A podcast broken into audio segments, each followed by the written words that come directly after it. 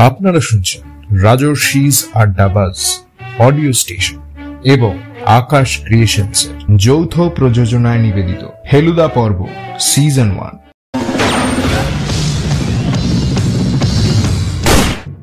আজকের পর্বের গল্প সমাদ্দারের চাবি ফেলুদার ভূমিকায় রাজর্ষি ফৌজদার। তোপসে রেহান সিদ্দিকী।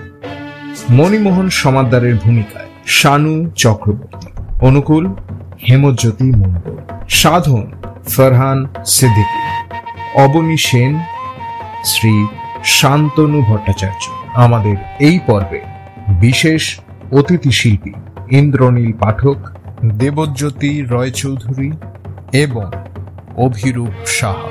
শুরু হচ্ছে সমাদ্দারের চাবি।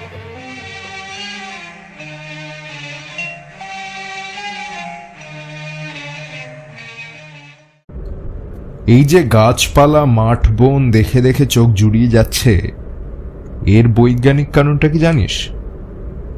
কারণ আদিমকাল থেকে হাজার হাজার বছর ধরে গাছপালার মধ্যে বসবাস করে সবুজের সঙ্গে মানুষের চোখের একটা স্বাভাবিক স্বাস্থ্যকর সম্পর্ক গড়ে উঠেছিল আজকাল গাছ জিনিসটা ক্রমে শহর থেকে লোপাট হতে চলেছে।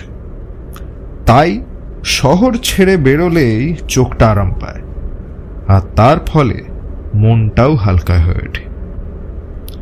যত চোখের ব্যারাম দেখবি শহরে পাড়াগাঁয়ে যা কি পাহাড়ে যা, দেখবি চশমা খুঁজে পাওয়া ভার।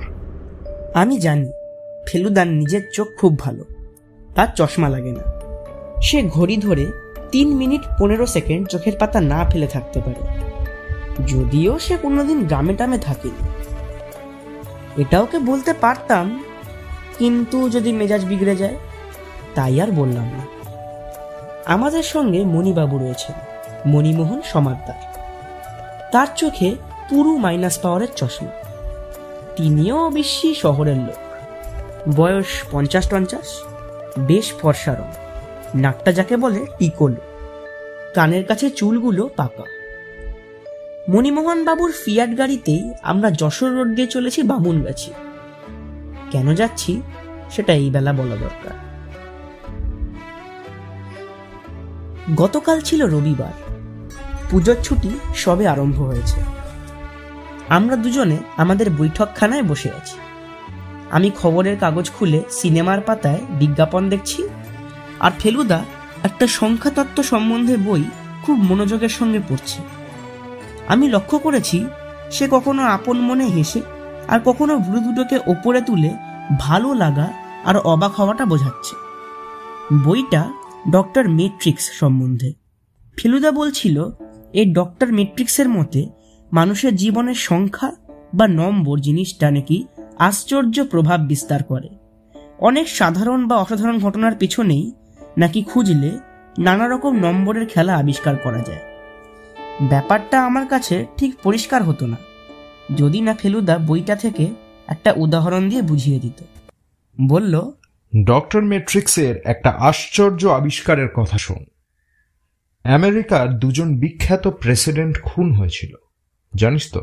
লিনকন আর কেনেডি? হ্যাঁ। আচ্ছা এই দুজনের নামে কটা করে অক্ষর? L I N C O L N সাত K E N N E D Y সাত। বেশ। এখন শুন। লিঙ্কন প্রেসিডেন্ট হন আঠেরোশো ষাট সালে আর কেনেডি হন উনিশশো ষাট সালে, ঠিক একশো বছর পর।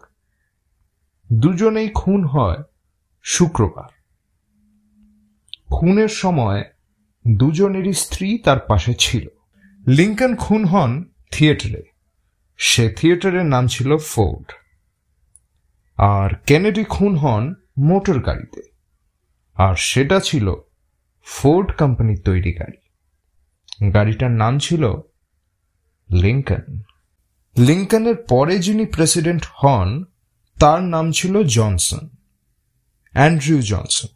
আর কেনেডির পর যিনি প্রেসিডেন্ট হন, তার নাম ছিল লিন্ডন জনসন। প্রথম জনের জন্ম আঠারোশো আট। আর দ্বিতীয় জনের জন্ম উনিশশো আট। দেখ ঠিক একশো বছর পর। লিঙ্কনকে যে খুন করে তার নাম জানিস? জানতাম ভুলে গেছি। John Wilkes Booth. তার জন্ম আঠেরোশো উনচল্লিশ। আর কেনেডিকে খুন করে লি হার্ভে অসওয়াল্ড। তার জন্ম ঠিক একশো বছর পর, অর্থাৎ উনিশশো উনচল্লিশ। এইবারে নাম দুটো আরেকবার লক্ষ্য করত John Wilkes Booth, Lee Harvey Oswald কটা করে অক্ষর আছে নামে? অক্ষর গুণে থ হয়ে গেলাম। ঢোক গিলে বললাম, দুটোতেই পনেরো। ফেলুদা হয়তো ডক্টর মেট্রিক্সের তাজ্জব আবিষ্কারের বিষয়ে আরও কিছু বলতো। কিন্তু ঠিক এই সময় বিনা অ্যাপয়েন্টমেন্টে এসে হাজির হলো মণিমোহন সমাদ্দার। ভদ্রলোক নিজের পরিচয় টরিচয় দিয়ে সোফায় বসে বললেন আমি আপনাদের পাড়াতেই থাকি এই লেক প্লেসে। ফেলুদা ও। বলে চুপ করে গেল। আমি ভদ্রলোককে আর চোখে দেখছি। গায়ে একটা হালকা রঙের বুশশার্ট আর ব্রাউন প্যান্ট পায়ে বাটার স্যান্ডাক জুতো। ভদ্রলোক একটু ইতস্তত করে গলা খাঁকড়িয়ে বললেন আপনি হয়তো আমার কাকার নাম শুনে থাকবেন। রাধা রমন সমাদ্দার এই সেদিন যিনি মারা গেলেন যার খুব গান বাজনার শখ ছিল তাই না? আগে হ্যাঁ। অনেক বয়স হয়েছিল না? হ্যাঁ বিরাশি। হ্যাঁ কাগজে পড়েছিলাম। অবশ্যই মৃত্যু সংবাদটা পড়ার আগে যে রাধারমন সমাদ্দারের নাম শুনেছি সেটা বললে মিথ্যে বলা হবে। সেটা কিছুই আশ্চর্য না। উনি যখন গান বাজনা ছেড়েছেন তখন আপনি নেহাতি ছেলে মানুষ। প্রায় পনেরো বছর হলো রিটায়ার করে বামুনগাছিতে বাড়ি করে সেখানেই চুপচাপ বসবাস করছিলেন। আঠারোই সেপ্টেম্বর সকালে হার্ট অ্যাটাক হয়। সেই দিন রাত্রে মারা যান। ও আই সি আপনি হয়তো ভাবছেন লোকটা কি বলতে এলো? আসলে ব্যাকগ্রাউন্ডটা একটু না দিয়ে দিলে? নিশ্চয় আপনি তাড়াহুড়ো করবেন না। টেক ইউর টাইম আমার কাকা ঠিক সাধারণ মানুষ ছিলেন না। ওর পেশা ছিল ওকালুটি এবং তাতে রোজগারও যথেষ্ট করেছেন। বছর পঞ্চাশেক বয়সে সেটা ছেড়ে দিয়ে একেবারে পুরোপুরি গান বাজনার দিকে চলে যান। শুধু গাইতেন না সাত আট রকম দিশি বিলিতি যন্ত্র বাজাতে পারতেন। সেতার বেয়ালা পিয়ানো হারমোনিয়াম বাঁশি তবলা এবং এছাড়াও আরও কয়েকটা। তার উপরে সংগ্রহের বাতিক ছিল।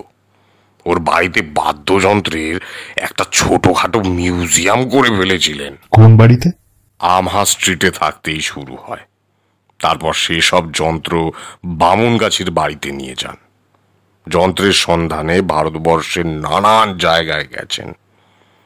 বম্বেতে একবার এক ইটালিয়ান জাহাজির কাছ থেকে একটা বেহালা কেনেন।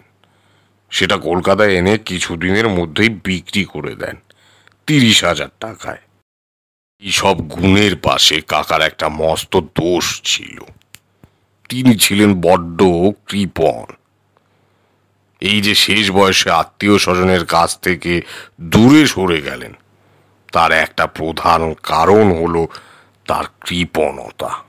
তা আত্মীয় বলতে আপনি ছাড়া আর কে আছে? এখন আর বিশেষ কেউ নেই। দূর সম্পর্কের আত্মীয় কিছু এদিকে ওদিকে ছড়িয়ে আছে। আমার কাকারা ছিলেন চার ভাই দুই বোন। বোনেরা মারা গেছেন। ভাইয়ের মধ্যে কাকাকে নিয়ে তিনজন মারা গেছেন। আর একজন জীবিত কি মৃত জানা নেই। তিনি প্রায় তিরিশ বছর আগে সংসার ছেড়ে চলে যান। রাধারমন নিজে বিপদনিক ছিলেন। একটি ছেলে ছিল মুরলীধর। তিনিও প্রায় পঁচিশ বছর হলো মারা গেছেন। তার ছেলে ধরণীধর হলো কাকার একমাত্র নাতি। ছেলেবেলায় সে কাকার খুবই প্রিয় ছিল। শেষটায় পড়াশোনায় জলাঞ্জলি দিয়ে যখন নাম বদলে থিয়েটারে ঢুকলো তখন থেকে কাকা আর তার মুখ দেখেননি। এই হলো আত্মীয়। ধরণীধর বেঁচে আছেন? হ্যাঁ সে এখন থিয়েটার ছেড়ে যাত্রার দলে যোগ দিয়েছে। কাকার মৃত্যুর পর তার খোঁজ করেছিলাম কিন্তু সে কলকাতায় নেই। দলের সঙ্গে কোনো অজপাড়াগায় ট্যুরে বেরিয়েছে। ওর বেশ নাম টাম হয়েছে। গান বাজনাতেও ট্যালেন্ট ছিল। যে কারণে কাকা ওকে ভালোবাসতেন। মণিমোহনবাবু হঠাৎ যেন খেয়ে হারিয়ে কয়েক সেকেন্ড চুপ করলেন। তারপর আবার বলে চললেন আমার সঙ্গেও যে কাকার খুব একটা যোগাযোগ ছিল তা নয়। বড় জোর দু মাসে একবার দেখা হতো। ইদানিং আরও কম। আসলে আমার একটা ছাপাখানা আছে ভবানীপুরে ইউরেকা প্রেস। তাতেই গত কমাস লোডশেডিং নিয়ে খুব ভুগতে হচ্ছে। কাকার হার্টের একটা হওয়াতে ওর প্রতিবেশী অবনীবাবু আমাকে টেলিফোন করে খবর দেন। আমি তৎক্ষণাৎ চিন্তামণি বোসকে নিয়ে চলে যাই। যখন পৌঁছই, তখন জ্ঞান ছিল না। মারা যাওয়ার ঠিক আগে জ্ঞান হয়। আমাকে দেখে মনে হলো চিনলেন। দু একটা ভাঙা ভাঙা কথাও বললেন। প্রথমে বললেন আমার নামে। তারপর কিছুক্ষণ ঠোঁট নড়ছে কথা নেই। শেষে অনেক কষ্টে দুবার বললেন চাবি চাবি। আমার নামে চাবি। তা কি বলতে চাচ্ছিলেন সেটা আন্দাজ করতে পেরেছিলেন কি? প্রথম অংশ শুনে মনে হয় ওর নামে যে কৃপন বলে অপবাদ রটেছিল সেটার বিষয়ে কিছু বলতে চাইছেন। আমার ধারণা ওর মনে একটা অনুশোচনার ভাব জেগেছিল। কিন্তু আসল কথাটা হচ্ছে ওই চাবি। কিসের চাবির কথা বলছেন কিছুই বোঝা গেল না। ঘরে একা থাকতো। বাড়িতে ঘর মাত্র তিনটে আর একটা বাথরুম। সেটা শোবার ঘরের সঙ্গে লাগানো। আসবাবপত্র বলতে বিশেষ কিছুই নেই। অন্তত চাবি লাগে এমন জিনিস তো নেই বললেই চলে। দরজায় যে তালা ব্যবহার করতেন সেটা একরকম জার্মান তালা। তাতে চাবি দরকার হয় না নম্বরের কম্বিনেশনে খুলতে হয়। সিন্ধুক আর আলমারিতে কি ছিল? আলমারির তাকে কিছু জামা কাপড় ছিল আর দেরাজে কিছু কাগজপত্র। দরকারি কিছুই না। আর সিন্দুক ছিল একবারে খা খা খালি। খালি? আর টাকা পয়সা nothing nothing not a paise.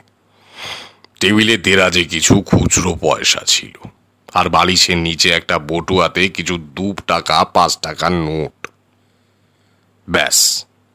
বটুয়া থেকে নাকি সংসারের জন্য টাকা বার করে দিতেন। অন্তত চাকর অনুকূল তাই বলে। কিন্তু সেও তো বলছেন সামান্য টাকা।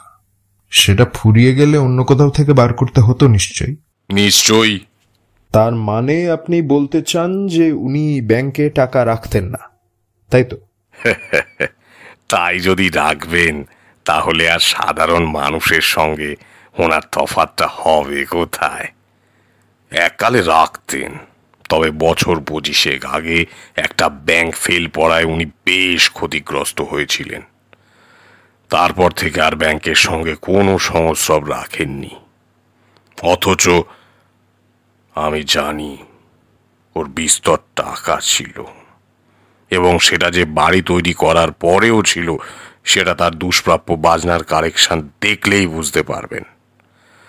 তাছাড়া উনি নিজের পিছনে বেশ ভালোই খরচ করতেন, ভালো খেতেন, বাড়িতে ভালো বাগান করেছিলেন, একটা সেকেন্ড হ্যান্ড অস্টিন গাড়িও কিনেছিলেন, মাঝে মধ্যে বেরোতেন, শহরে আসতেন কাজেই। হুম আচ্ছা। এতক্ষণে হয়তো আন্দাজ করেছেন কেন আপনার কাছে এসেছি। এতগুলো টাকা সব গেল কোথায়? কোন চাবির কথা বলছিলেন কাকা? সে চাবি দিয়ে কোন জিনিসটা খুললে কি পাওয়া যাবে? সেটা কি টাকা না অন্য কিছু? যদি উইল থেকে থাকে তাহলে সেটা তো পাওয়া দরকার। উইল না থাকলে অবশ্যই টাকা নাতি পাবে। কিন্তু তার আগে টাকা তো পেতে হবে। আপনার বুদ্ধির অনেক তারিফ শুনেছি। আপনি যদি এ ব্যাপারে একটু হেল্প করতে পারেন।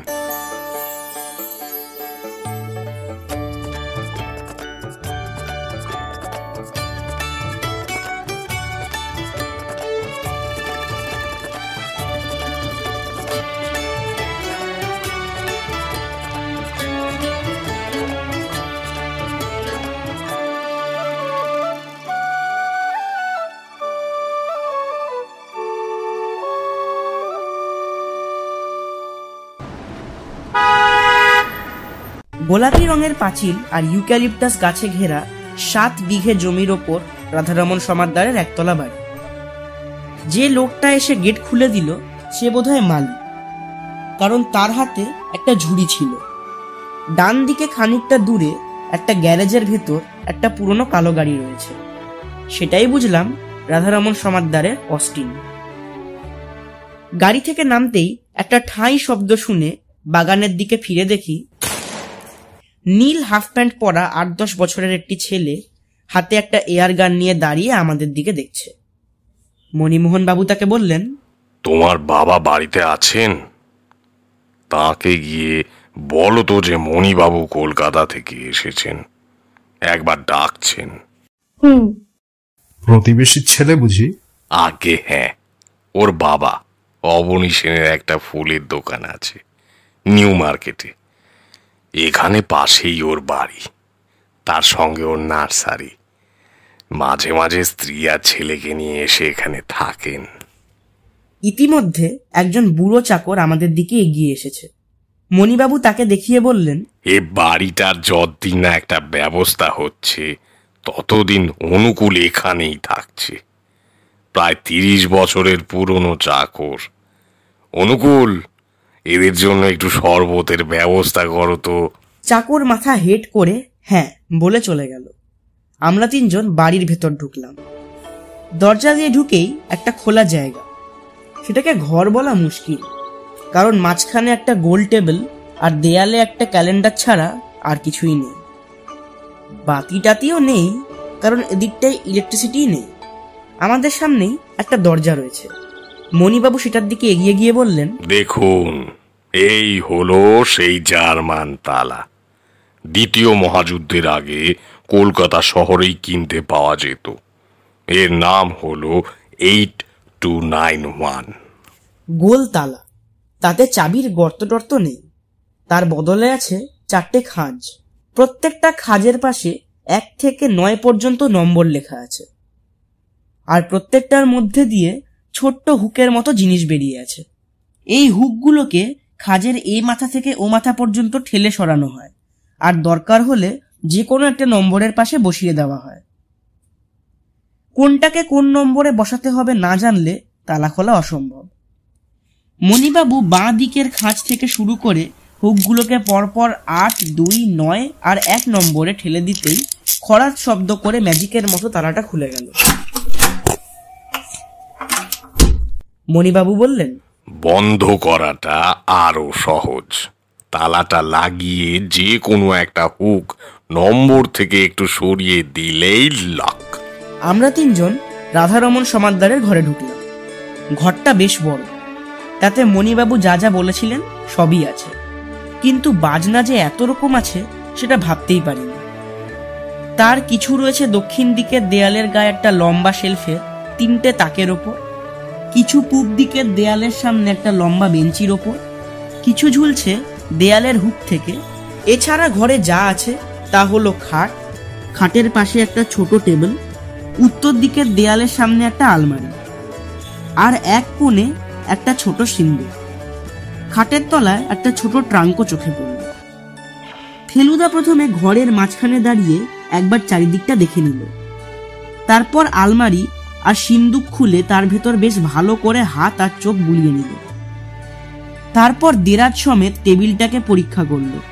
খাটের তোষকের নিচে দেখল, খাটের নিচে দেখল, ট্রাঙ্কের ভেতর দেখল। তাতে একজোড়া পুরনো জুতো আর একটা ছেঁড়া ন্যাকড়া ছাড়া আর কিছু নেই। তারপর প্রত্যেকটা বাজনা আলাদা করে হাতে তুলে ওজন পরীক্ষা করে নেড়ে চেড়ে এদিক ওদিক ঘুরিয়ে তার ফাঁপা বা ফোলা অংশে চাবির গর্ত আছে কিনা দেখে আবার ঠিক যেমন ভাবে রাখা ছিল তেমনি ভাবে রেখে দিল। তারপর ঘরের মেঝে আর দেয়ালের প্রত্যেকটা জায়গা আঙুলের গাঁট দিয়ে ঠুকে ঠুকে দেখল। সমস্ত ব্যাপারটা করতে তার লাগল পনেরো মিনিট। তারপর আরও সাত মিনিট লাগল অন্য দুটো ঘর আর বাথরুম দেখতে।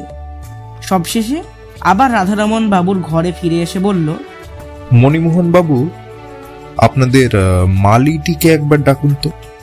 মালি এলে ফেরুদা তাকে দিয়ে ঘরের জানালায় রাখা দুটো ফুলের টব থেকে মাটি বার করিয়ে তাতে কিছু নেই দেখে আবার মাটি ভরিয়ে ফুল সমেত টব জানলায় রাখল। এর মধ্যে অনুকূল বসবার ঘর থেকে চারটে চেয়ার এনে তার সামনে একটা গোল টেবিল পেতে তার উপর লেবুর শরবত রেখে গেছে। শরবতে চুমুক দিয়ে মণিবাবু বললেন কিছু বুঝলেন?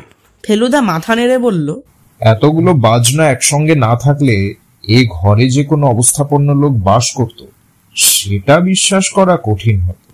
সেই তো বলছি সাদে কি আপনাকে ডেকেছি? আমি তো একবারে বোকা বনে গেছি মশাই। আমি বাজনাগুলোর দিকে দেখছিলাম। তার মধ্যে সেতার সরোদ তানপুরা এসরাজ তবলা বাঁশি গুলো আমি চিনি। অন্যগুলো আমি কখনো চোখেই দেখিনি। ফেলুদাও দেখেছে কিনা সন্দেহ। সে মণিবাবুকে প্রশ্ন করল আপনি এই সবকটা বাজনার নাম জানেন? এই যে দেয়াল থেকে যে তারের যন্ত্রটা ঝুলছে এটার কি নাম? আমি মশাই একবারে বেসুরে। আমাকে ওসব জিজ্ঞেস করলে কিন্তু ফাঁপড়ে পড়ব। একটা পায়ের শব্দ পেয়ে ঘুরে দেখি সেই বন্দুকওয়ালা ছেলেটির সঙ্গে বছর চল্লিশের একজন ফর্সা ভদ্রলোক আমাদের ঘরে এসে ঢুকলেন। আরে আসুন আসুন আসুন। আহ, আলাপ করিয়ে দিই। ইনি হচ্ছেন আমাদের আহ, প্রতিবেশী অবনী সেন। আর ওই যে ওনার পুত্র। সাধন জানি আর ইনি হচ্ছেন প্রদোষ মিত্র আর ও আমার খুঁড়তো তো ভাই। নমস্কার আমি তপেশ রঞ্জন মিত্র। প্রদোষ মিত্র মানে গোয়েন্দা? আগে হ্যাঁ বসুন। তা চা একটু। ও ও, ভালো কথা। আপনার কাকা কি কাউকে তার কোনো বাজনা বিক্রি করার কথা বলেছিলেন? বাজনা বিক্রি? হুম? কই না তো। কাল একটি ভদ্রলোক এসেছিলেন। আপনাদের এইখানে কাউকে না পেয়ে আমার বাড়িতে যান। ফর্চুনেটলি ঠিক তার আগেই আপনার ফোন পেলাম যে আপনারা এখানে আসছেন। আমি তাকে আজ আবার আসতে বলেছি। তা ভদ্রলোকের নামটা কি? সুরজিৎ দাশগুপ্ত। আপনার কাকার মতোই বাজনা সংগ্রহের বাতিক। আমাকে রাধারমন বাবুর লেখা একটা চিঠিও দেখালেন। তার মৃত্যুর কিছুদিন আগেই লেখা। সেই চিঠি পেয়ে ভদ্রলোক নাকি আগেও একবার এখানে দেখা করে গেছেন। অনুকূলদা অনুকূলদাও তাকে দেখেছেন বলে বলল। আমিও দেখেছি। আমার পুত্র। প্রায় সারাটা দিনই এ বাড়ির আশেপাশেই ঘোরাফেরা করে। দাদুর সঙ্গে ওর খুব ভাব ছিল। দাদুকে কেমন লাগতো তোমার? মাঝে মাঝে খারাপ। খারাপ কেন? খালি খালি সারে আমার গাইতে বলতো। কি আর তুমি গাইতে না? না কিন্তু আমি গাইতে পারি। যত রাজ্যের হিন্দি ফিল্মের গান। তার মানে দাদু জানতেন তুমি গান গাইতে পারো? হ্যাঁ। তার মানে তোমার গান শুনেছিলেন তিনি? না। তাহলে কি করে জানলেন? দাদু বলতেন যার নামে সুর থাকে তার গলায়ও সুর থাকে। তার মানে? জানি না। তা তোমার দাদুর গান তুমি শুনেছো? না কিন্তু বাজনা শুনেছি। এই কথাটায় মণিমোহন বাবু যেন বেশ হকচকিয়ে গিয়ে বললেন সে কি সাধন বাবু? তুমি ঠিক বলছো। আমি তো জানি উনি বাজনা বাজানো ছেড়ে দিয়েছিলেন। তোমার সামনে বাজিয়েছেন কখনো? সামনে না আমি বাইরে ছিলাম বাগানে। বন্দুক দিয়ে নারকল মারছিলাম উনি তখন বাজালেন। অন্য কোনো লোক বাজায়নি তো? আর কেউ ছিলেন না। তা অনেকক্ষণ ধরে বাজালেন? না বেশিক্ষণ না। মণিবাবু একবার আপনাদের অনুকূলদাকে ডাকুন তো। অনুকূল। অনুকূল এসে হাত দুটোকে জড়ো করে দরজার মুখে দাঁড়াল।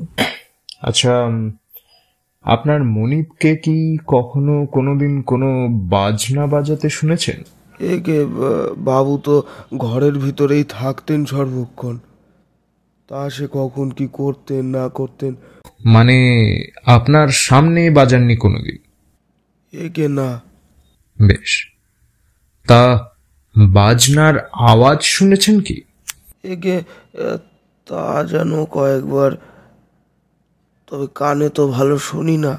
আপনার মনিব মারা যাওয়ার আগে কোনো অপরিচিত ভদ্রলোক কি ওনার সঙ্গে দেখা করতে এসেছিলেন? তা এসেছিলেন বটে।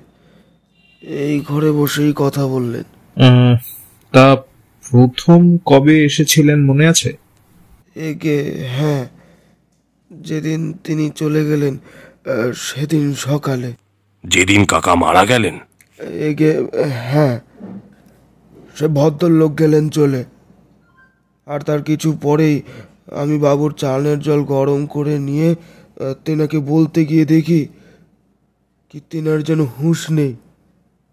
কয়েকবার বাবু বাবু করে ডেকে যখন সাড়া পেলাম না তখন এনার বাড়িতে গেলাম খবর দিতে। হ্যাঁ আমি এসে ব্যাপার দেখে মণিবাবুকে টেলিফোন করে তক্ষুনি একজন ডাক্তার নিয়ে আসতে বলি। অবশ্যই বিশেষ কিছু করার আর ছিল না। একটা গাড়ির আওয়াজ পাওয়া গেল। অনুকূল বাইরে চলে গেল। মিনিট খানেকের মধ্যেই ঘরে এসে ঢুকলেন লম্বা ঝুলপি ঝাঁকড়া চুল লম্বা গোফ আর পুরু ফ্রেমের চশমা পরা এক ভদ্রলোক। জানা গেল ইনি সুরজিৎ দাশগুপ্ত। অবনীবাবু মণিমোহন বাবুকে দেখিয়ে বললেন এই তো আসুন আসুন। নমস্কার। হ্যাঁ, ইনি সুরজিৎ দাশগুপ্ত। আপনি ওনার সঙ্গে কথা বলতে পারেন। হ্যাঁ উনি রাধারমন বাবুর ভাইপো। ও আই সি আপনার কাকার সঙ্গে আমার চিঠিতে আলাপ হয়। উনি আমাকে এসে দেখা কর কাকার চিঠিটা সঙ্গে আছে কি?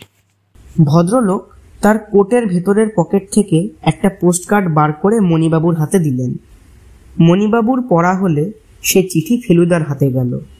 আমি ঝুঁকে পড়ে দেখলাম তাতে রাধারমন বাবু ভদ্রলোককে রবিবার আঠেরোই সেপ্টেম্বর সকাল নটা থেকে দশটার মধ্যে তার সঙ্গে দেখা করতে লিখেছেন। কারণটাও বলা আছে। বাদ্যযন্ত্র আমার যাহা আছে, তাহা আমার নিকটেই আছে। আপনি আসিলেই দেখতে পাইবেন। উল্টো দিকে ভদ্রলোকের ঠিকানাটাও ফেলুদা দেখে নিল। Minerva Hotel, Central Avenue, Kolkata, তেরো। ফেলুদা চিঠিটা পড়ে খাটের পাশের টেবিলের ওপর রাখা সুলেখা ব্লু ব্ল্যাক কালিটার দিকে এক ঝলক দেখে নিল। চিঠিটা মনে হয় সেই কালিতেই লেখা। পরের প্রশ্নটাও মণিমোহন বাবুই করলেন। আঠারো তারিখে আপনার সঙ্গে কি কথা হয়? কিছুদিন আগে একটা পুরনো গীতভারতী পত্রিকায় বাদ্যযন্ত্র সম্বন্ধে ওর একটা লেখা পড়ে আমি রাধারমন বাবুর সম্বন্ধে জানতে পারি।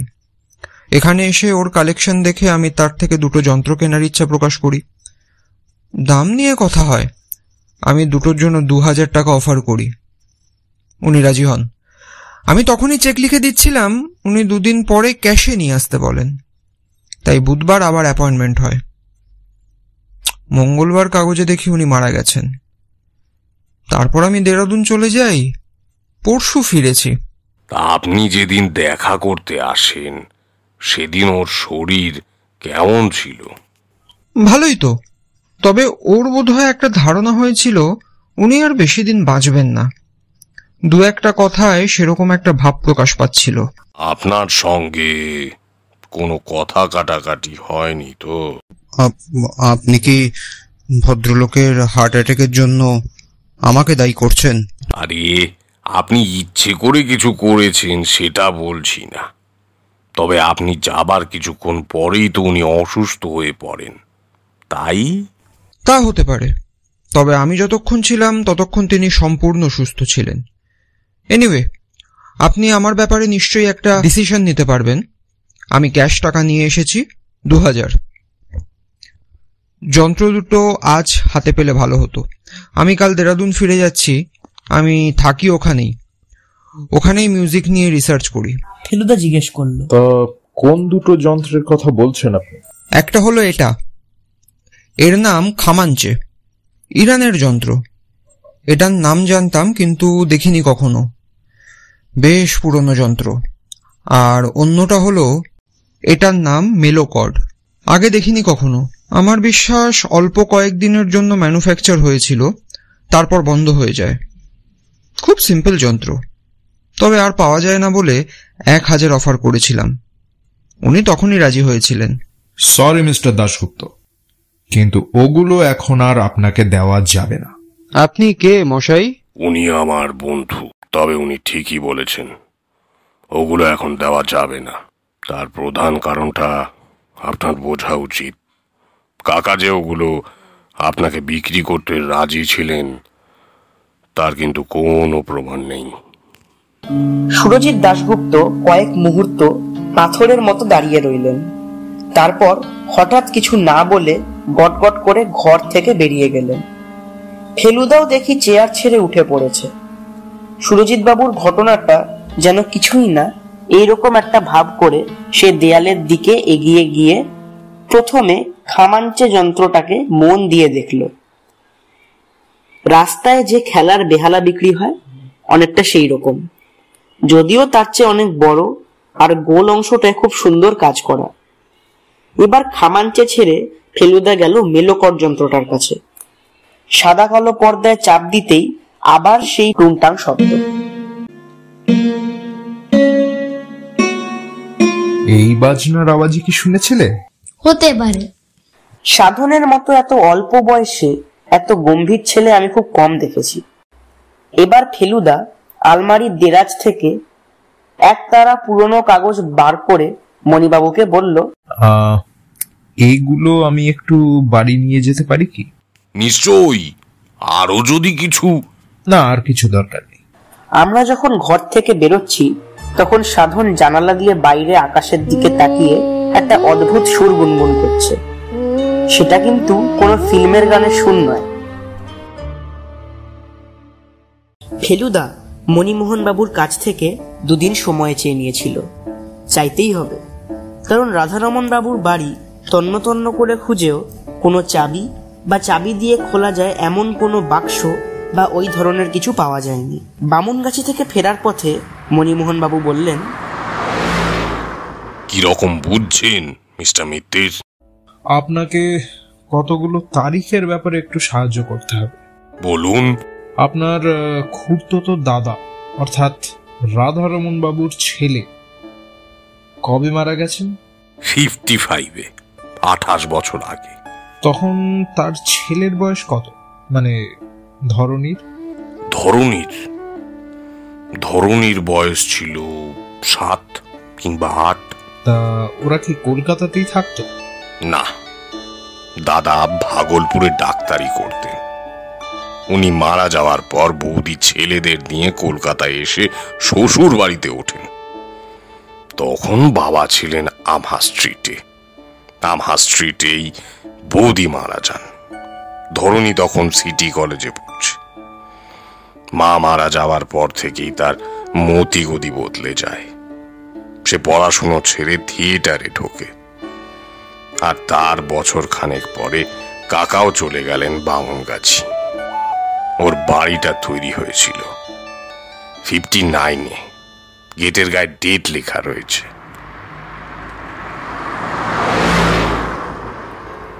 রাধারমন বাবুর কাগজপত্রের মধ্যে ছিল কিছু পুরনো চিঠি কিছু ক্যাশ মেমো, দুটো ওষুধের প্রেসক্রিপশন, স্পিগলার নামে একটা জার্মান কোম্পানির পুরনো ক্যাটালগ, তাতে নানা রকম বাজনার ছবি ও দাম, খাতার কাগজে লেখা কয়েকটা বাংলা গানের স্বরলিপি, খবরের কাগজ থেকে নানান সময়ে কাটা পাঁচটা নাটকের সমালোচনা।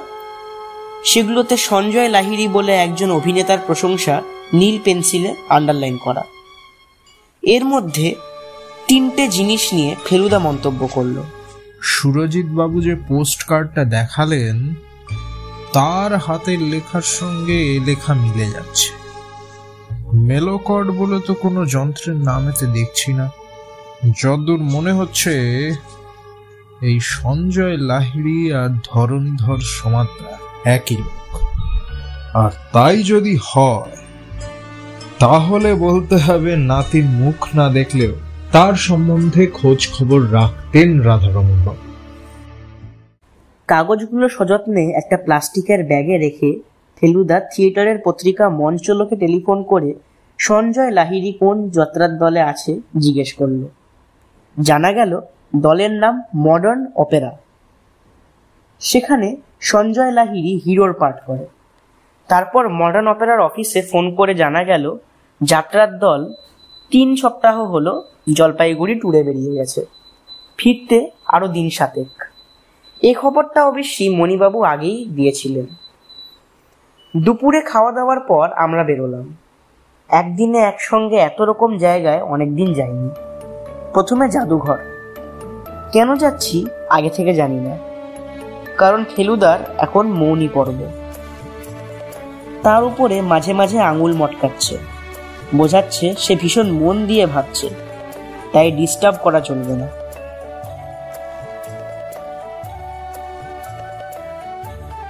জাদুঘরে যে এরকম একটা বাজনার সংগ্রহ আছে, সেটা জানতাম না। অবশ্যই সবই দিশি বাজনা। একেবারে মহাভারতের যুগ থেকে আজকের যুগ পর্যন্ত। শুধু বিনাই যে এত রকম হতে পারে, তা আমার ধারণা ছিল না। এরপরে বিলিতি বাজনার দোকান। ফ্রি স্কুল স্ট্রিটের শালদানহা কোম্পানি বলল মেলেকর্ডের নাম কখনো শুনিনি। সেখান থেকে গেলাম লালবাজারে। লালবাজারের মন্ডল কোম্পানি একটা ক্যাশ মেমো রাধারমন বাবুর কাগজপত্রের মধ্যে ছিল। তাই বোধহয় ফেলুদা সেখানে গেল। দোকানের মালিক একেবারে জহর রায়ের মতন দেখতে। বললেন সৌমাদ্দার মশাই তো আমাদের অনেক দিনের খদ্দের। সেই আমার বাবার টাইম থেকে। আচ্ছা মেলো কর্ড বলে কোনো যন্ত্রের নাম শুনেছেন? মেলো কর্ড কই না তো। ক্ল্যারিয়নের টাইপের কিছু মানে ফু দেওয়া যন্ত্র? না বলতে পারেন হারমোনিয়াম টাইপের। সাইজে অনেকটাই ছোট আওয়াজটা পিয়ানো আর সেতারের মাঝামাঝি। কটা অক্টেভ পাচ্ছেন? একটা। না মশাই এ শুনে মনে হচ্ছে খেলনা টালনা ধরনের কিছু।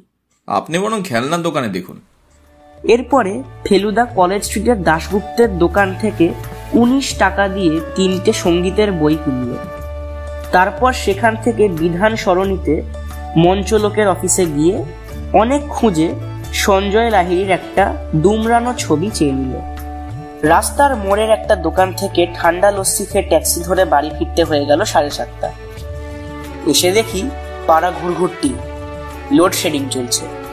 ফেলুদা তার মধ্যেই মোমবাতি জ্বালিয়ে গানের বইগুলো উল্টে পাল্টে দেখতে লাগল। নটায় আলো আসার পর বলল তপসে তুই শ্রীনাথকে নিয়ে চট করে একবারটি পটুদের বাড়ি চলে যেত গিয়ে বল ফেলুদা একদিনের জন্য হারমোনিয়ামটা চেয়েছে। ঘুমোবার আগে পর্যন্ত শুনলাম ফেলুদা প্যা প্যা করে হারমোনিয়াম বাজাচ্ছে।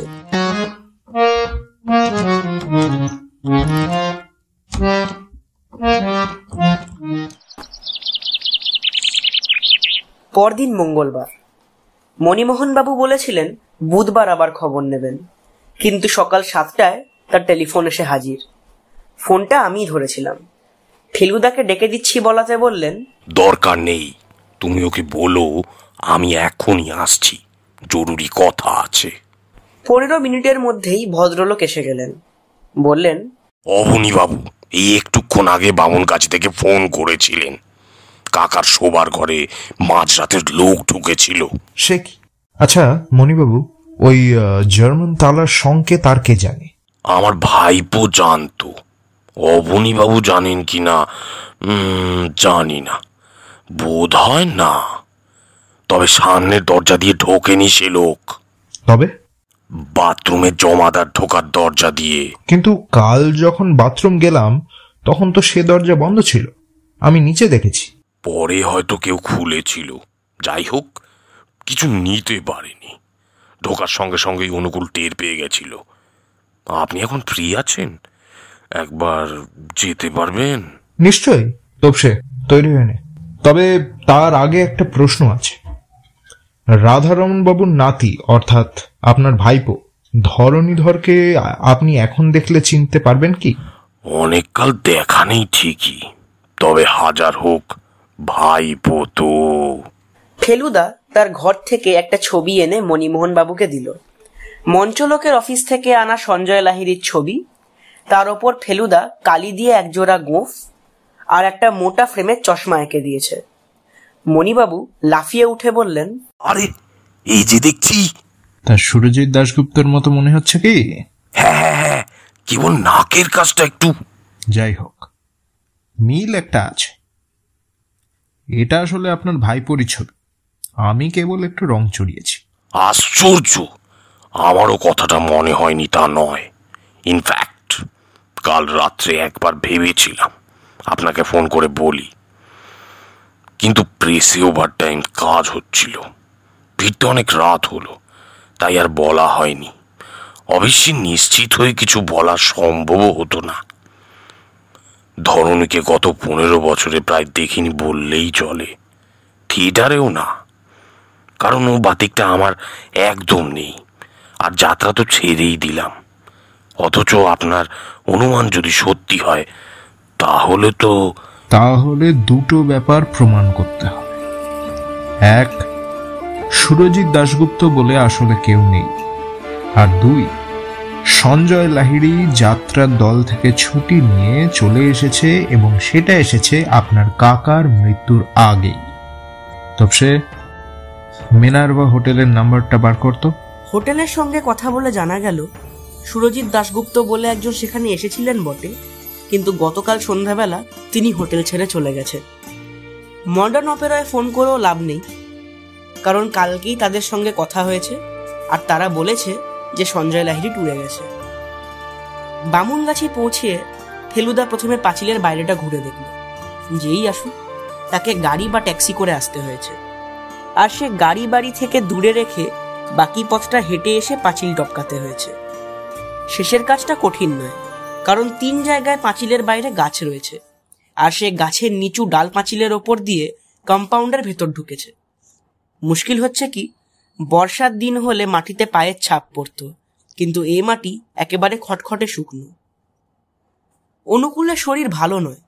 সে তার ঘরে বিছানায় শুয়ে কুঁই কুঁই করে যা বলল, তাতে বোঝা গেল যে মাথার যন্ত্রণায় আর মশার কামড়ে রাত্রে তার ভালো ঘুম হচ্ছিল না।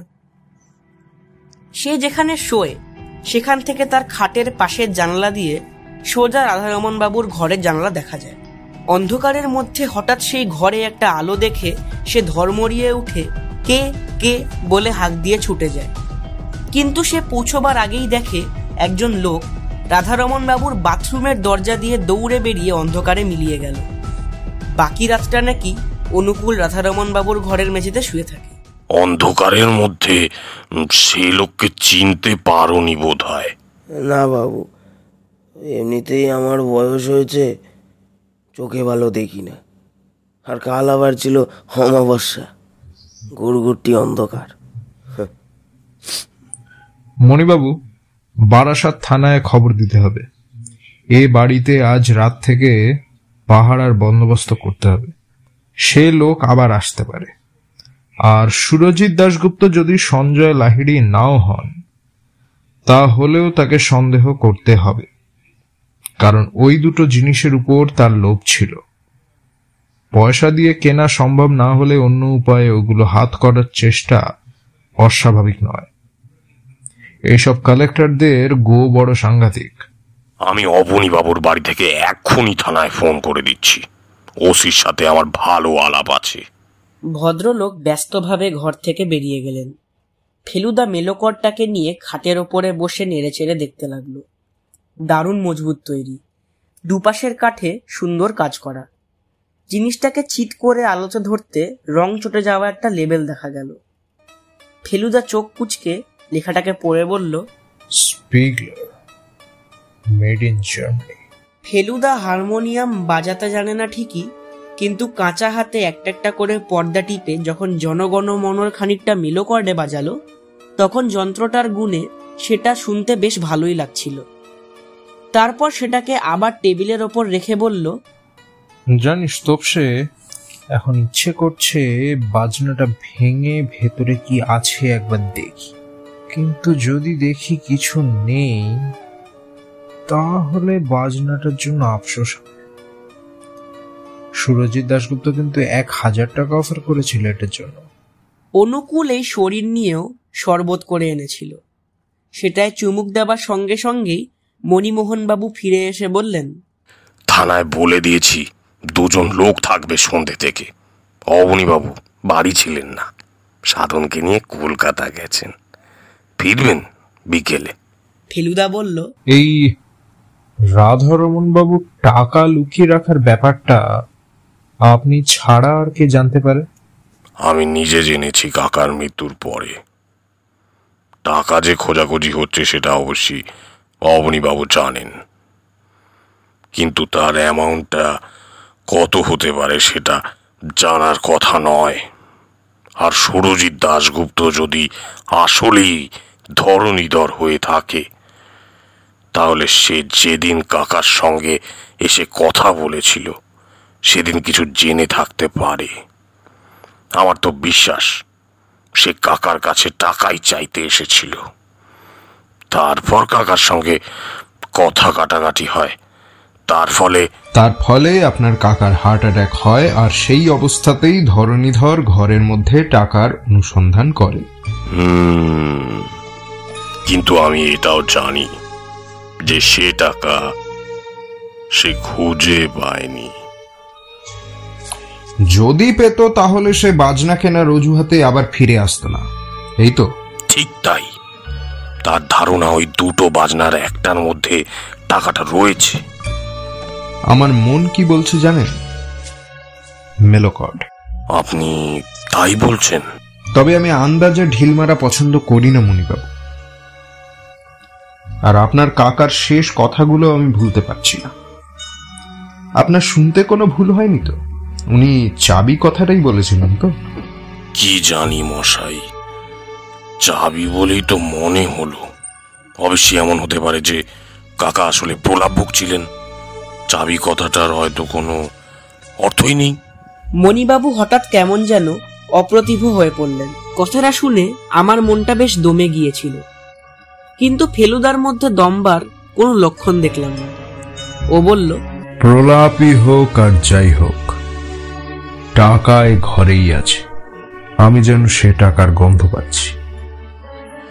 চাবিটা আসল কথা নয় আসল কথা টাকা।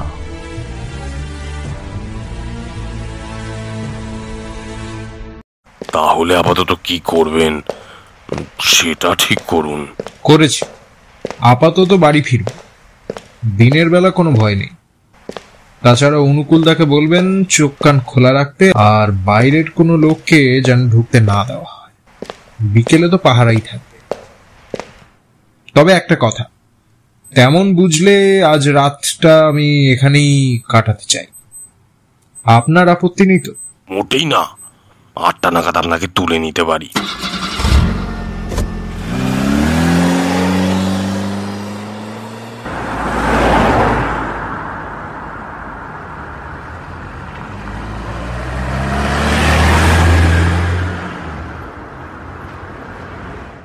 ফেলুদা তার খাটে বসে আছে। আমি তার পাশের চেয়ারে। আমার হাতে সে খাতা পেন্সিল ধরিয়ে দিয়েছে। আগে দেখ মৃত ব্যক্তির নাম কি ছিল? রাধা রমন সমাদ্দার। তার নাতির নাম? ধরণীধর সমাদ্দার। নাতির থিয়েটারি নাম? সঞ্জয় লাহিড়ী। দেরাদুনের বাজনা কালেক্টরের নাম? সুরজিৎ দাশগুপ্ত। রাধা রমনের প্রতিবেশীর নাম। অবনী সেন। তার ছেলে। সাধন সেন। এবার লেখ। রাধা রমনের শেষ কথা কি ছিল? আমার নামে চাবি চাবি।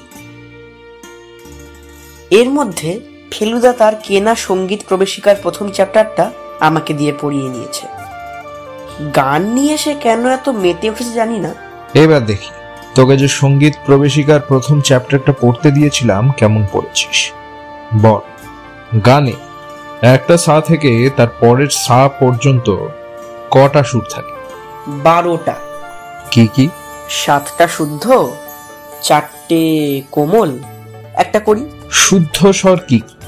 কীভাবে লেখে স র গ ম প ধ ন কোন কোনটা কোমল হয়?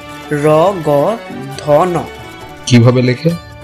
রি ইয় গয় দ মূর্ধন্য। আর করি? ম। কীভাবে লেখে? ক্ষিয়য় ময়। ভেরি গুড এবার দে কাগজটা দিলাম। তুই বাইরে গিয়ে বস। দরজাটা ভেজিয়ে দে। গেলাম বৈঠকখানায়। দরজা ভেজালাম, সোফায় বসলাম। চাঁদের পাহাড় বইটা তিনবার পড়েছি, আবার পড়তে শুরু করলাম।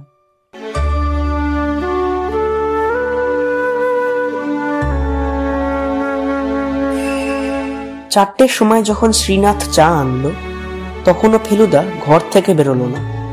শেষে যখন দেখি দেয়াল ঘড়িতে চারটে পঁয়ত্রিশ, আর আমি ভাবছি আমার ওই কটা লেখা নিয়ে ফেলুদা অত কি ভাবছে, ঠিক সেই সময় ও দরজা খুলে হাতে একটা আধ পোড়া চারমিনার নিয়ে বেরিয়ে এসে চাপা গলায় বলল মাথা ভোঁ ভোঁ করছে রে তোপসে। একটা বিরাশি বছরের বুড়োর মরার মুখে বলা সামান্য তিনটে কথার মানে নিয়ে এত যে কেন ভাবতে হলো সেটা ভেবেই মাথাটা ভোঁ ভোঁ করছে। এর জন্যে অবশ্যই দায়ী আমাদের বাংলা ভাষা। আমিও বেশি ফেলুদার কথাবার্তা কিছুই বুঝতে না পেরে ওর দিকে চেয়ে কাঠ হয়ে বসে রইলাম। দেখতে পাচ্ছি ওর মুখের চেহারা বদলে গেছে। আর বুঝতে পারছি যে যে আবছা আলোটার কথাও বলছিল, সেটা ওর কাছে আর আবছা নেই। ফেলুদাই প্রথম সিগারেটটা ছাইদানে না ফেলে ক্যারামে স্ট্রাইকার মারার মতো করে জানালা দিয়ে বাইরে রাস্তায় ফেলে দিয়ে বৈঠকখানার টেলিফোনে গিয়ে একটা নম্বর ডায়াল করল। দশ সেকেন্ড পরেই কথা। হ্যালো? কে, মিস্টার সমাদ্দার? চলে আসুন। এক্ষুনি। বামুনগাছি যেতে হবে। হ্যাঁ হয়ে গেছে। সব পরিষ্কার।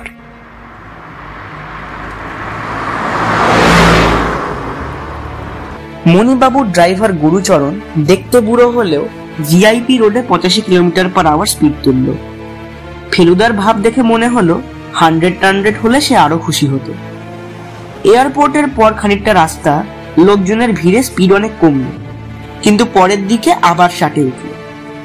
যদিও রাস্তা তত চওড়া না আর সন্ধেও হয়ে এসছে। রাধারমন বাবুর গেটের কাছাকাছি এসে ফেলুদা বলল পাহারার লোক আসার সময় হয়নি বোধ গেট দিয়ে ঢুকতেই বাগানে দেখলাম বন্দুক হাতে সাধন দাঁড়িয়ে আছে। গাড়ি থেকে নেমে ফেলুদা বলল কি সাধন বাবু এই সন্ধ্যের আলোতে কি শিকার হচ্ছে? বাদুর রাধারমন বাবুর কম্পাউন্ডের ঠিক বাইরে একটা অশ্বত্থ গাছ থেকে কয়েকটা বাদুর ঝুলছে। সেটা গাড়ি থেকে নেমেই আমার চোখে পড়েছিল। অনুকূল গাড়ির আওয়াজ পেয়ে তার ঘর থেকে বেরিয়ে এসেছিল। মণিবাবু তাকে লণ্ঠন জ্বালতে বলে বাড়ির ভেতর ঢুকলেন। আর আমরাও ঢুকলাম তার পেছন পেছন। এইট টু নাইন ওয়ান তালাটা খুলতে খুলতে মণিবাবু বললেন রহস্যের কীভাবে সমাধান হলো সেটা জানতে খুব ইচ্ছে করছে। আসলে ফেলুদা সারা রাস্তা কোনো কথা বলেনি। কাজেই মণিবাবুর যা অবস্থা আমারও তাই। অন্ধকার ঘরে ঢুকে ফেলুদা তার ভীষণ জোরালো টর্চটা ঘরে পশ্চিমের দেয়ালের নিচের দিকে ফেলল। আমার বুকটা টিপটিপ করছে। আলোটা সোজা গিয়ে টেবিলের রাখা মেলো কর্ডের ওপরে পড়েছে। ফেলুদা টর্চটা সেইভাবেই ধরে রেখে বলল, হুম। চাবি।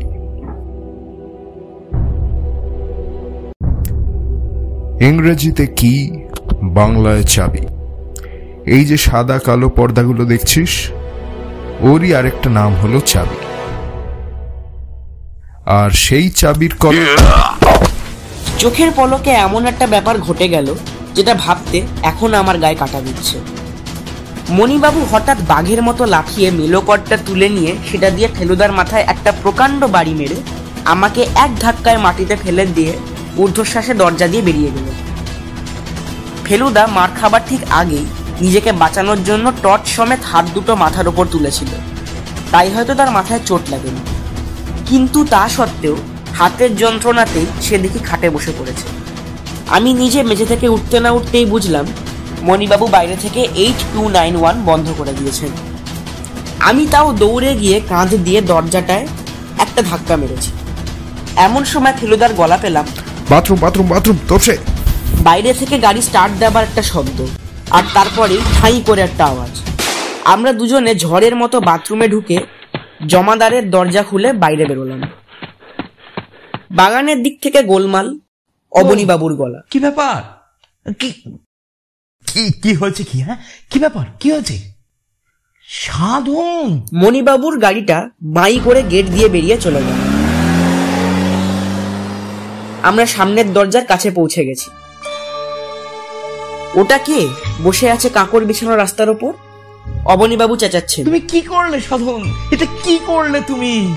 ছি ছি ছি। সাধন তার সরু অথচ গম্ভীর গলায় বেশ ঝাড়ের সঙ্গে বলল ও যে দাদুর বাজনা নিয়ে বলাচ্ছিল। এবার ফেলুদা বলল ও ঠিকই করেছে অবনীবাবু। অপরাধীকে এয়ার গান দিয়ে পঙ্গু করে ও আমাদের সাহায্যই করেছে। যদিও ভবিষ্যতে ওকে একটু সাবধানে বন্দুক চালাতে হবে আপনি এক্ষুনি থানায় ফোন করে দিন। গাড়িটাকেও যেন পালাতে না দেয়। আচ্ছা ঠিক আছে।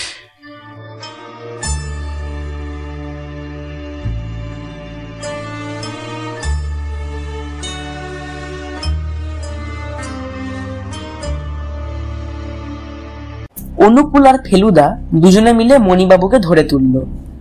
তার কপালের বাঁ দিক থেকে ছড়রার গুলি লেগে রক্ত পড়ছে। ভদ্রলোক একেবারে থুম মেরে গেছেন। মেলোকরটা মণিবাবুর পাশেই কাঁকড়ের ওপর পড়েছিল। আমি সেটাকে খুব সাবধানে তুলে নিলাম।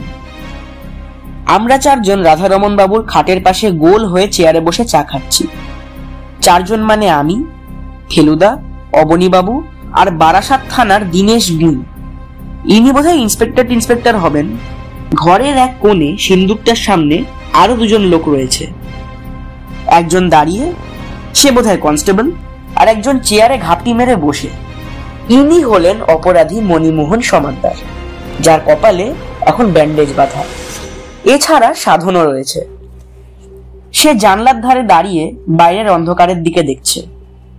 আমাদের পাঁচজনের মাঝখানে টেবিলের ওপর রাখা রয়েছে মেলোকর্ড। এইবার বোধহয় ফেলুদা একটা রহস্য উদ্ঘাটন করবে।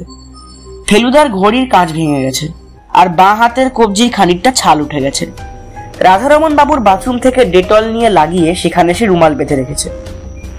হাত থেকে চায়ের কাপটা মাটিতে নামিয়ে রেখে ফেলুদা বলতে আরম্ভ করল, মণিমোহন সমাদ্দারকে আমি প্রথম সন্দেহ করতে আরম্ভ করি আজ দুপুর থেকে। কিন্তু তিনি কোনো একটা বেচাল না চাললে তাকে ঠিক বাগে আনা যাচ্ছিল না। কারণ তার বিরুদ্ধে প্রমাণের অভাব। আমি তাই খানিকটা রিস্ক নিয়েই তাকে প্রশ্রয় দিচ্ছিলাম।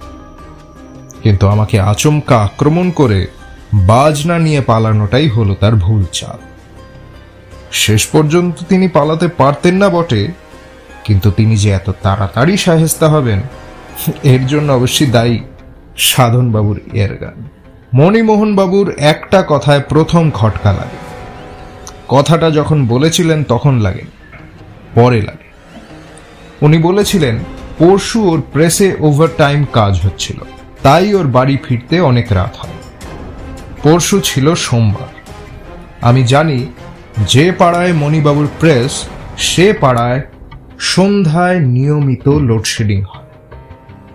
আমার এক প্রফেসর বন্ধু সেই একই পাড়ায় থাকে। আজ ইউরেকা প্রেসে ফোন করে জানতে পারি যে প্রথমত সোমবার বিকেল থেকে লোডশেডিং এর জন্য কাজ বন্ধ ছিল।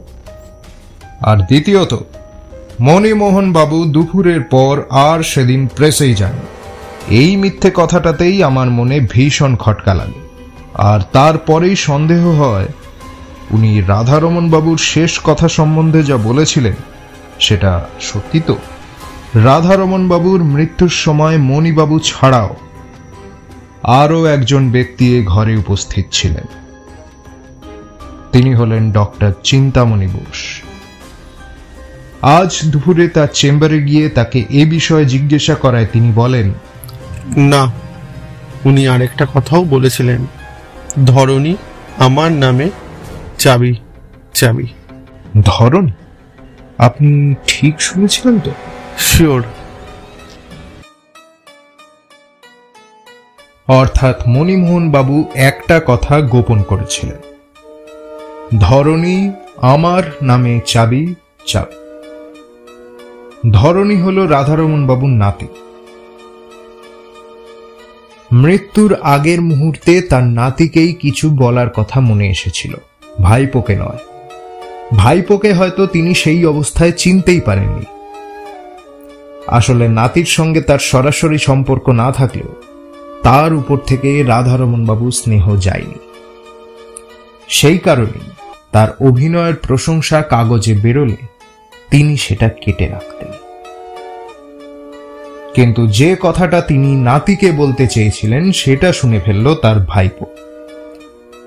চাবি কথাটা শুনে মণিমোহন বাবু বুঝলেন যে টাকা পয়সার কথা বলা হচ্ছে। কিন্তু শেষটায় যখন চাবি দিয়ে কিছুই বেরোলো না, তখন মণিবাবুকে ফেলু মিত্তিরের কাছে আসতে হল। মতলব এই যে আমি টাকার সন্ধান দেব আর উনি সুযোগ বুঝে সেটা আত্মসাৎ করবে। ওয়েল আছে কিনা জানি না। না থাকলে টাকা নাতিই পাবে। আর থাকলেও মণিমোহন বাবুর পাবার সম্ভাবনা কম। কারণ আমার বিশ্বাস, রাধারমন বাবু তার ভাইপোকে পছন্দই করতেন না। এখন কথা হচ্ছে, আমার কাছ থেকে কিছু একটা লুকোবার জন্যই নিশ্চয়ই মণিবাবুর মিথ্যে কথা বলার দরকার হয়েছিল। তার মাথায় কি সেদিন কোনো ক্রূর অভিসন্ধি খেলছিল? যে কারণে তার পক্ষে প্রেসে যাওয়া সম্ভব হয়নি? আর সেদিনই মাঝরাত্রে যে লোক রাধারমন বাবুর ঘরে হানা দিয়েছিল, সে কি তাহলে মণিমোহন সমাদ্দার? এটা আমার কাছে খুবই বিশ্বাসযোগ্য বলে মনে হয়, কারণ সেদিনই সকালে আমি যখন রাধারমন বাবুর বাথরুম পরীক্ষা করে দেখি, তখন জমাদারের দরজা ভিতর থেকে বন্ধ ছিল। সে দরজা খুলবে কে এবং কেন? বাথরুমটা তো আর ব্যবহারই হচ্ছে না। আসলে যে লোক ঢুকেছে, সে সামনের দরজা দিয়ে জার্মান তালা খুলে ঢুকেছে। সে তালার সংকেত তার জানা। ঘরে ঢুকে সে লোক জমাদারের দরজা খুলে বেরিয়ে এসে জার্মান তালা বন্ধ করে আবার বাথরুম দিয়ে ঢুকেছে। আর এই লোক যে মণিমোহন সমাদ্দার, তাতে কোনো সন্দেহ নেই। তিনি বোধহয় বাকি কথাটার মানে বুঝে মেলোকর্ড নামক চাবিওয়ালা যন্ত্রটা নিতে এসেছে। কিন্তু চাবি যে বাজনার চাবি, সেটা বুঝলেও মণিবাবু বোধহয় রাধারমণের বাকি সংকেতটা ধরতে পারেন। কারণ অতটা বুদ্ধি ওর নেই। ওই বাকি সংকেতটা আমি বুঝতে পারি আজ বিকেলে। আর সেটার জন্য দায় শ্রীমান সাধনবাবু। তোমার দাদু সুরের বিষয়ে কি বলেছিলেন সেটা আরেকবার বলে দাও তো। যার নামে সুর থাকে তার গলাতেও সুর থাকে। ভেরি গুড এবার রাধারমন বাবুর আশ্চর্য বুদ্ধির দিকটা ক্রমে বোঝা যাবে। যার নামে সুর থাকে। বেশ সাধনের নামটাই ধরা যাক। সাধন সে। এবার অকার একার বাদ দিয়ে কি দাঁড়ায়? স ধ ন স ন। গানের সুরের ভাষায় সা ধা নি সা নি এই আশ্চর্য ব্যাপারটা বোঝার সঙ্গে সঙ্গেই একটা নতুন দিক খুলে গেল। আমার নামে চাবি। অর্থাৎ রাধা রমন সমাদ্দার রে ধা রে মানি সামা দাদা রে। কি সহজ, অথচ কি ক্লেভার কি চতুর।